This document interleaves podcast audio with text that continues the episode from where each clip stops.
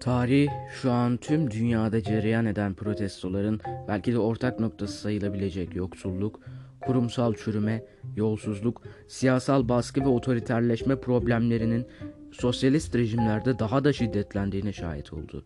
Ancak sol entelijansiya bu yalın gerçekten kaçmak için ne olduğu müphem bir neoliberal heyalüya tüm günahları atfeden bir saldırı pozisyonunu oldukça kullanışlı buluyor.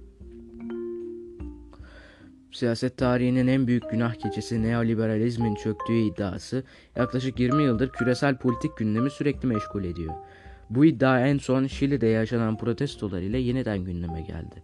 Sol çevrelerce adaletsizliğe, yolsuzluğa ve yoksulluğa karşı insanların sokağa çıkması neoliberalizmin ölümünü ilan etmek için yeterli bir koşul. Bu yüzden herhangi bir ülkede doğan bir protesto bu çöküşe ilave birer kanıttan başka bir şey değil. Ancak son yıllarda 21. yüzyıl sosyalizminin kalesi Latin Amerika'da meydana gelen ve Şili'de neoliberalizmin ölümüne ferman verenlerin çoğunun görmekten imtina ettiği bir takım gelişmeler bu genelleyici yaklaşımı çelişkili ve çetrefilli bir hale sokuyor. Söz gelimi Brezilya'da Sosyalist İşçi Partisi yolsuzluk ve yoksullukla mücadele hedefiyle 2003 yılında iktidara geldi ve 2016 yılına kadar iktidarda kaldı. Ancak hükümet hükümetin 2003 ile 2010 yılları arasındaki Cumhurbaşkanı Lula da Silva ve birçok parti yetkilisi çeşitli yolsuzluklardan mahkum oldu. Halefi Dilma Rousseff, Rousseff bütçe rakamlarını manipüle etmekten dolayı 2016 yılında meclis tarafından görevden alındı. Tüm bunlar ekonomik büyüme ve gelir dağılımı politikalarındaki başarısızlıklar ile birleşince 2018 yılındaki seçimleri sağcı popülist lider Jair Bolsonaro kazandı.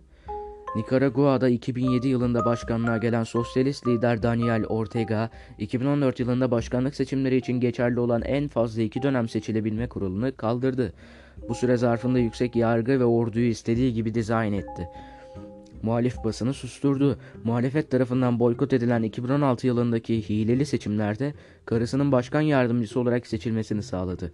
2018 yılında kendisini istifaya davet için sokağa çıkan halka başına dünürünü getirdiği emniyet güçleri vasıtasıyla vahşi bir şiddet uygulamaktan kaçınmadı ve hala devam eden protestolar sonucunda bugüne kadar yüzlerce kişi hayatını kaybetti.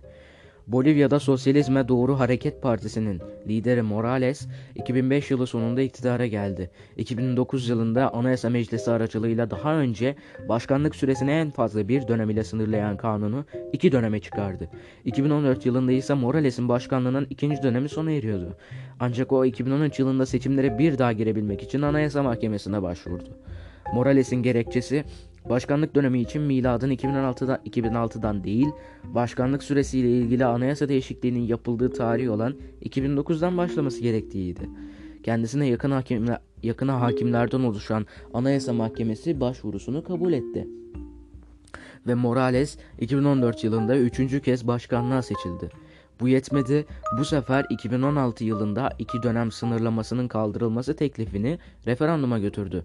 Halk teklife hayır oyu verdi ancak 2017 yılında Anayasa Mahkemesi seçme ve seçilme hakkının evrensel bir hak olduğunu ve oylamaya tabi olamayacağı gerekçesiyle Morales'in 2019 yılında seçimlere bir daha girebilmesine olanak sağladı. 20 Ekim 2019 tarihinde yapılan seçimlerde Morales usulsüzce yapılan oy sayımları sonucunda kendisini ilk turdan başkan ilan etti. Halk bu karara tepki için sokağa çıktı.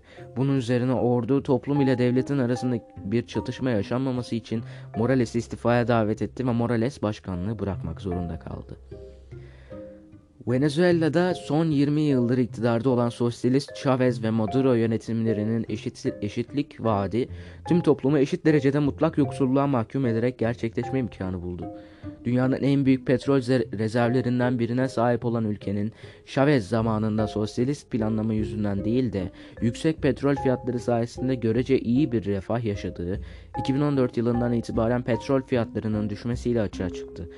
Petrol gelirlerinin yokluğunda merkezi hükümet harcamalarını ancak para basarak finanse edebildi.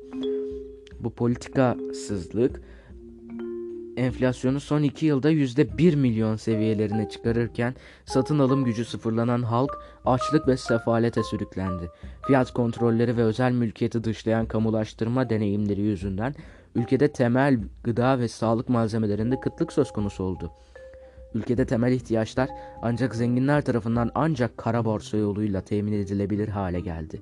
2018 yılında bazı muhaliflere yasaklanan ve hileli olduğu için geri kalan muhaliflerce de boykot edilen seçimlerinde ardından yeniden başa geçen Maduro'yu protesto eden on binlerce kişi devlet güçleri tarafından öldürülürken milyonlarca Venezuelalı sefaletten kurtulmak için çareyi komşu ülkelere kaçmakta buluyor. Latin Amerika'da yukarıdaki örneklerde özetlenen sosyalizm başarısızlığını ve toplumun sosyalist iktidarlara duyduğu öfkeyi görmezden gelen sol entelijansiya, Şili'de geçen ay ortaya çıkan protestolar, protestolar sonrasında neoliberalizmi yeniden ölüme mahkum ederken sosyalizmin bir kez daha haklı çıktığını müjdeliyor.